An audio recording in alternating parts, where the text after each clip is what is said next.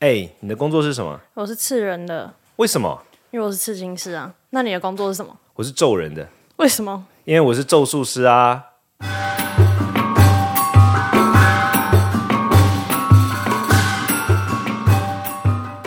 欢迎收听《咒术师》，下班后我是罗卓仁谦。嗨，我是季飞。我们今天要聊的主题是闹鬼的地方喊全名会不会出事？我记得季飞不是你的本名对不对？是哎，是对对对是对是对对对，那你有一个哦，但不是姓季，对对对，我一直以为你姓季，所以我就觉得说怎么可能？OK，那这名字蛮美的，你有改过名字吗？有有有有。 OK，好好，那本名你先定义一下什么叫本名？嗯，法律身份证上的名字，嗯，还所是以出生第一个名字才算啊？哎，这个东因西为我不知道改过你两是，次名字，我现在这个名字是第三个。你是改名专业户，你你的改名是属于就是呃，你是说，因为我知道好像像台呃台湾流行就是华人的那种姓名学，然后好像有一些姓名学流派里面不会要求你一定要去改到你的身份证，有一些流派是说，哦，我是真的改、欸。所以你真的改过，对，就是到第小时候三次第一个名字是阿公，可能自己翻簿子，对然后看一些生辰八字帮我写的。然后第二个是可能国国中小的时候，我妈又觉得改这个名字会比较乖对，所以改了第二个名字。那你现在改了一个就是然后会比较现在叛逆也的名字，现在又说，就是改了一个，就是在我会让你高叛中逆的的时候名字又改了一个，叛逆的据名字说还就是不理会我比较乖的名字啊，所以没有季飞叛逆季飞是一个期待会变乖，之类，就是会变好，还是就是符合你的命格，什么金木水火土，就是那种。那那这期待有实现吗？你有变乖吗？我觉得我一直都很很温和，很温和，是吗？你刚没不有是啦还说开你玩脾气不开好？玩笑的。 那那那我我好奇，就是因为像嗯，因为我因为像我我先简单讲，就是说像佛教佛教里面，因为它来自印度文化嘛，它对于本名的理解跟那个理解好像不太一样。就是说，嗯佛教里面是是这样的，就是说本名就是嗯，我我讲一个有趣的东西，就是说，你知道佛教也有占星学吗？呃，不知道，哎、你说那个印度神童那种吗？哎、不不不不，他那个是比较是属于灵灵性派，就是呃，印度是很流行占星学，就是它是有很庞大的占星系统的，嗯其实比现代的西方的占星系统还要更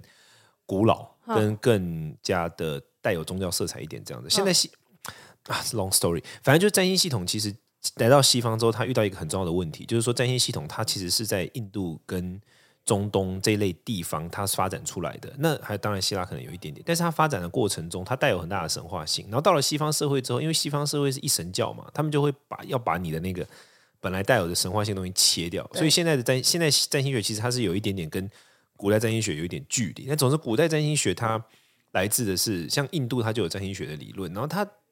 印度占星学理论我非常喜欢，它对这件事情有一个解释，就是说，因为因为佛教讲佛教跟所有的印度信仰基本上讲业力嘛，一个人的出生可能是受过去的业对，因果所控制的。嗯嗯那它的逻辑是什么？这很很有趣哦，就很像是说你出生的时候，你的 DNA 就会注定了你这辈子很多事情。对，比如说 DNA 可能会注定你是不是会容易有特定的疾病，然后 DNA 可能也会注定你的，比如说大脑在发展的时候，你可能在某一些东西比较脆弱，某一些精神状态比较脆弱，某一些心理状态比较强大，这些东西都是 DNA 注定的。可是这不代表 DNA 会注定你会遇到什么事嘛？举个例子来说，就好像有一个人，他可能出生之后，因为他受 DNA 的的影响，所以他是一个特别容易悲观的人。哦对这可能是 DNA 可以控制的。可是特别容易悲观的人，这辈子是不是就会过得特别潦倒，或特别成功，或者是特别的怎么样怎么样？这不一定嘛，嗯，对不对？就是后面那个结果是不一定的，前面的这个它的先天条件虽然确定设，定但是是后面是不一定的。对对，这个其实就很跟佛教的观念是一样。佛教的意思是，佛教的业力跟因果的理论是说，你先天的东西是确定的，但你后天的东西不一定确定。可以改变。对对对，你可以努力改变。那这个落到落到占星学，为什么我刚刚讲占星学呢？就是呃，印度的观念是这样，就是你先天的设定长什么样子，在你出生的那一刻，天上星星布局的样态就是那个密码。对，就是你从天上星星的布局，你就可以看出这个人他先天的某些东西。对，对所以，所以印度占星学这块，我觉得它很有意思，就是它扣住了，就是说这个人的先，就是呃，刚刚讲的业力以及先天这个部分，就好像说我们从一个人的 DNA，我不认识这个人，可是我从他的 DNA 大概可以得出说，哦，这个人可能会是比较容易情绪激动啊，或者是什么，可能类似像这样子，我从这个人的星盘，我就能够看出这个八字人也是这样子的、啊，对都是。但我的我的意思说，它的基本原理都是说，在出生的那个当下，对，是就有一个基对对本对设对定它。有一个基本设定。然后在这个基本设定的基础之上，所以佛教会认为真正跟你最有连结的是你出生的时候的那个基本设定，后面那都是人为刻意去篡篡改的。对，所以本名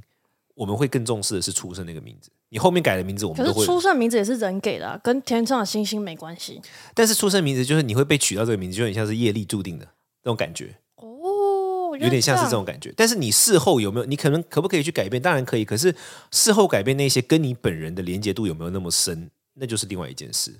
所以我现在去拜拜，如果我现在讲的是我现在的名字，神明可能会认不得，他可能就是登记了我第一个名字。呃，道教一般现在我们拜拜的时候要讲名字的这个世界观，比较是牵涉到道教世界观。那道教世界观跟佛教世界观，它在这个地方的差异是长这样的，就是说道教的世界观，它其实是继承了古代的中国的政治体系，所以你注意去看，就是说。一般都会讲说，你去拜拜的时候，要你不但要禀报讲名字，你还要讲你的住那个出生年月日跟你的住籍地。对对对，那个原因就是比较像是说，你要想你现在拜的那个神背后有一个庞大的政府，对然后他们要去调你的户籍资料，嗯他们要找到你这个人，然后针对你这个人去进行就是祝福你啊，或者说对化解你的问题啊什么的对。所以回过头来也是类似的道理，就是说。在道教的世界观里面，就它这种比较像是有一种庞大中央政府的世界观里面，你就是有一整个要去找到你具体的人，然后去划分、去管理你。可是佛教不是这样的，佛教是认为说不是有人在管理，而是这个东西本来就跟你比较有连接，本名跟你本来就比较有连接。所以所以现在假如我们去一个去坟墓好了，但是如果你喊季飞，可能那些鬼不知道是我。现呃现在的问题比较现在呃应该这样讲，这边要分几个东西。就第一个就是说，喊某个人的真名、真实的名字是否就是你你如果去看很多的电影，或者说这种跟鬼鬼啊、嗯驱魔啊，或者说这种就是宗教的类影电影的话，它都我觉得它都有一个蛮大的特色，就是说，你要把名字喊出来。或者是你要保护自己的本名，不能让人家知道。对对对，这个是来自所有文化的一个基本的概念，就他会认为哦，人的本名，所有生物的本名都是可以控制这个生物的。举个例子来说，就像是那个，据说圣经的原始版里面他是怎么说的呢？就是说，在一开始，这个神耶和华他创造世界的时候，他不是说神创造了天，神创造了地，他不这样写，他是说神说要有天，就有了天；神说要有地，就有了地。他是透过说出这个地方的这个东西的本名来去创造这个东西的语言，创造实像。嗯，这个是一个就是很多宗教跟很多灵性的一个基本一个很重要的一个一个观念。对，换句话说，我举个例子，我我举个我退后一点，举个例子，就是像之前有一部电影嘛，就是那个恐怖片《咒》，嗯，你有去看吗？我不敢看了、当然是不敢啊了、好，但是它没有很可怕，就还可以。但它其中一个核心观念就是你不能够让大黑佛母知道你的本名，嗯或者是那个那个他就会一直问你叫什么名字，你给我小玉米啊。嗯，为什么他就是要你献出你的本名，他就可以控制那你？我一直有个问题，就是题外话，就是他是神，他随便查，一看到你就知道你叫什么名字，为什么你去拜拜或是干嘛，你还要跟他讲说我是叉叉叉？哦，这个可能是不同的宗教背景观念不一样，就是呃，本名这个东西有点像是必须是你亲口说出来，哦，我才有办法控制你。就你把说出来主动就是权交给你，你你说出来就有点像是你签名了。哦你，授权给我了。在在那个在比如说像我们藏传佛教里面有一个非常有名的大师叫莲花生大师嘛，公元嗯七八世纪的一个很有名的大师。那他在藏传佛教历史上扮演的角色是一个伏魔降魔的角色，对就是说他那时候因为西藏本地有很多的阿里阿扎的信仰，对那时候很多的各种信仰百花齐放。然后他来到西藏的时候，受到佛教想要推动佛教的国王的邀请，来到西藏。然后呢，他来到西藏之后，就是降服了很多的当地的鬼神。然后在在这个文献上说呢，他降服鬼神，在讲到这个事迹的时候，都讲说这些鬼神、这些大神们、各个大山神们，就是对他做了一件事，叫做献真实名，献出献就是那个奉献的献，真实的名字，献真实名。对，献真实名在这个在这一个故事里面。他不是那种什么自我介绍，说，哎，你叫什么名字？哎，你好，我叫罗宗元谦。当然，这也不是我真实名了，但不是像这样的。他的现真实名其实意思是代表代表他投降，就是啊我把我的主控权交给你的意思。好好好那个在所有的灵性观念里面中，就会认为说某个东西，当他不论是自愿或者是被迫，随便他只要说出他真正的名字，对方就能够就得到了那个可以透过这个真正的名字控制他的权利。对，这个是灵性世界的一个因为西方降魔那个拿圣经压着那个就是要驱邪的时候，就说请说出你叫什么对啊名字对啊对啊，之问他类的的名字或什么，然后那个还会假装，他还会就对，是就一直模糊假装说我是叉叉叉，然后就一直不讲自己名字。对对对对但是当对他讲出自己的名字的时候，他可能就会被他就驱马上掉就了可以驱走。对对对对，所以真实名的这个观念的确是这样，就是所有的文化都是这样。所以回过头来，就是我们刚刚讲的，那的确在某些情况之下，你可能如果你怕来到一些那些地方的话，是不要讲真实名，的确是所以就可能会是比较好的可能用代号互相称呼。对，或者是讲小名或者怎么样。那不那要我有个说问真实题名，哦，像可能我前面两个名字使用的，可能一个都用了五五年、十年，那对我现在这个名字可能我用了二十年，举例对就对是对时间更长，那哪一个更真实？还是一样会是这个这这这有两种流派的说法啦。哈。第一种流派的说法认为说是那个你越有自我意识的名字越真实。自我意识就是比如说你越像我自我认同，说对这对，个名像字是像可我。能大部分的人都会叫我罗卓人谦，会叫我人谦，所以人谦这个一派可能就会认为说人谦是我的真实名，因为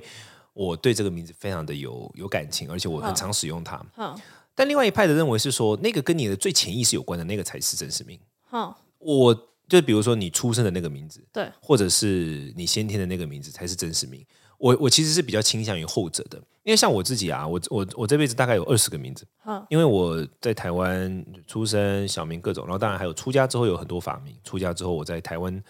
汉传的佛教我就得过三四个名字，然后到了嗯藏传又得过快十几个名字，不同好的累场哦，你合这，样写会写错字，欸写对错名字，对，有些名字我都已经很陌很陌生了。嗯可是像像我现在这个，比如说像我现在大家都叫我呃罗卓人谦，这个是我我的一个藏文名字之一。但是我以前在佛学院，我在学院读书的时候，我使用的名字不是这一个，那时候我是用另外一个更短、更早的早期的名字，所以现在基本上会叫那个名字的人非常少了。对可是我只要听到人家叫那个名字的时候啊，特有亲切感。而且我那个时候的回忆都会出现。哦，就比如说，像我同学们都会叫我，我以前的老同学们都会嗯叫我那个名字。他们反而，我以前的同班同学，我们现在有些有联络的，他们叫我罗卓人谦，我反而觉得很很奇怪，很奇怪。对他们叫我那个我我的那个名字的时候，我就会有一种亲切感，而且我那个时候的那种，很像那个时候与他们相处的那些画面，都会就是浮不现是一个不是一个具体的说什么一座山或一个什么画面，而是一种感觉，你就嗯嗯好像进会入回那个到那个时期的感觉。对对对，你会回到那个状态。嗯所以我觉得是类似的，就是对我来说，那个那个名字可能跟我的潜意识更有关系。所以所以好，所以我刚会认为是你问我的话，我会认为是那个跟你潜意识最有关系的名字才是真实名。嗯那这种名字往往是你小时候被叫的那个名字，哪怕是小名也有可能。或者是不论语言，就可能假如你是藏传佛教，他们可能是用藏文去称呼你，但是可能现在在台湾大家是用中文的，对对对，名但是字就是你最你的跟你的就潜意你识最听有到会连可接能很有感觉的那个名字。对对对对对对，那个我觉得它就比较接近我们这里讲的本名或真所实名。以如果我想要害人的话，我就到那种地方，然后喊那个人的名字。不不不，你喊他的名字，然后他喊又，或者是他说出他是那个人怎么样的？哦，要要承认。对对对对对。对那我对拍他肩膀，他讲，那你说什么样？就是喊他，然后拍他肩膀，他一定要回头的。他不会说又啊，这你就你你懂我意思，你就是要让，但但就是这个就是有一哦但点，是如果我喊你，然后你说你干嘛喊我名字，这样算承认吗？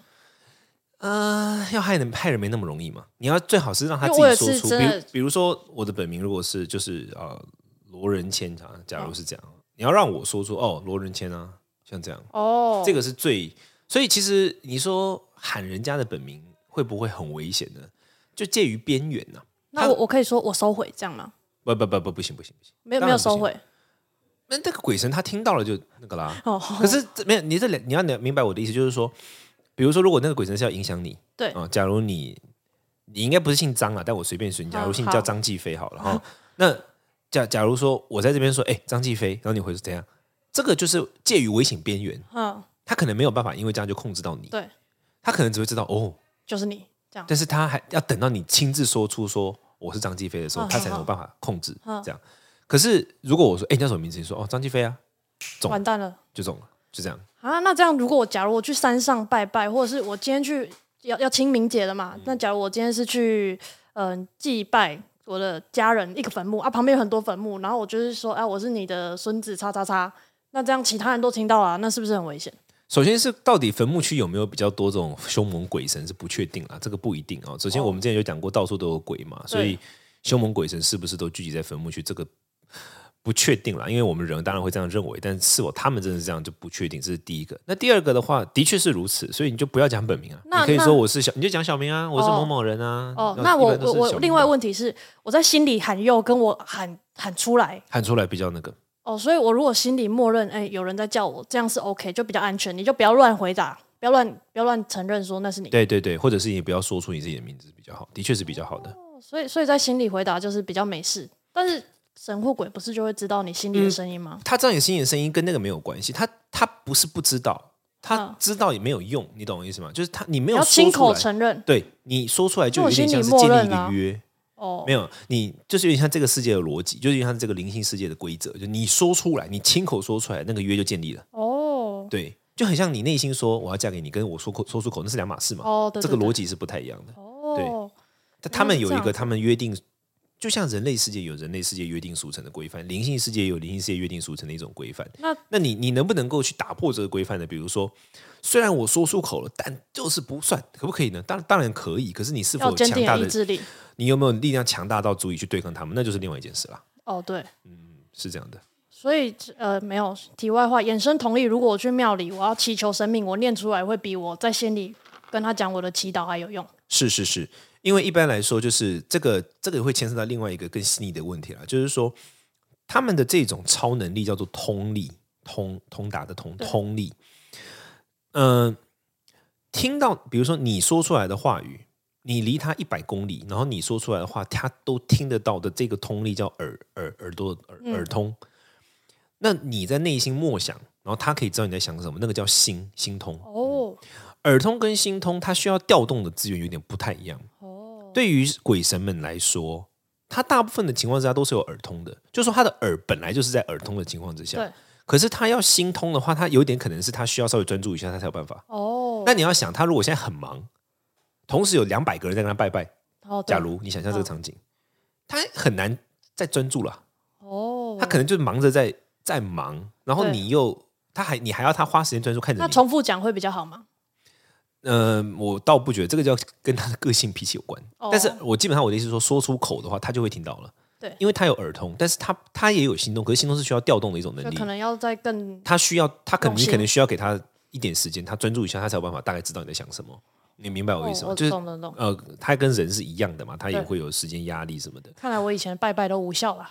你都用 因心为痛我的，是不觉得，是？因为我觉得都默讲出念来很智障。呃，讲出来可是是就是你可以喃喃低喃的。对对对，对你我都会不在用讲给心我都会旁边心里觉得，反正他一定听得到啊，然后我就不会念出来。当然，如果庙不大的话，假如这个庙不大，而且你嗯刚好去，你刚好去那个时候没什么人，那就那就应该就还好，因为他嗯可能就可以就可以就是 focus。哦，了解了解。所以这个就是我刚才讲的，就是说他如果在专注的情况下，他专注在于你的话，他当然完全可以。嗯可是他如果现在非常忙，那个大庙而且又香火鼎盛，同时有几百个人在那边拜，那就有一点难。那对他念来说特别大声，他们会不会没差，哦好。这没差。对他来说，那个声想音是说一我要样的，战胜那两百个人，我一定要让他第不一会个不听会到不我会，的他声音。都听得到的。他耳通的话，他的特性就是他同时是可以全部都听得到。了解了解。但是，之所以就我的意思是说，它背后的那个调动的逻辑不一样，耳通跟心对通不一样，所以我一般都会建议你还是要说出来，嗯特别是对于一般的这种世，就是我们佛教称之为说世间的这种神明，对，佛或者是菩萨的话，他不需要他调动耳通跟心通的时间是一样的，嗯他嗯、呃佛或者是菩萨或者是特定的一些天神，比如说梵天，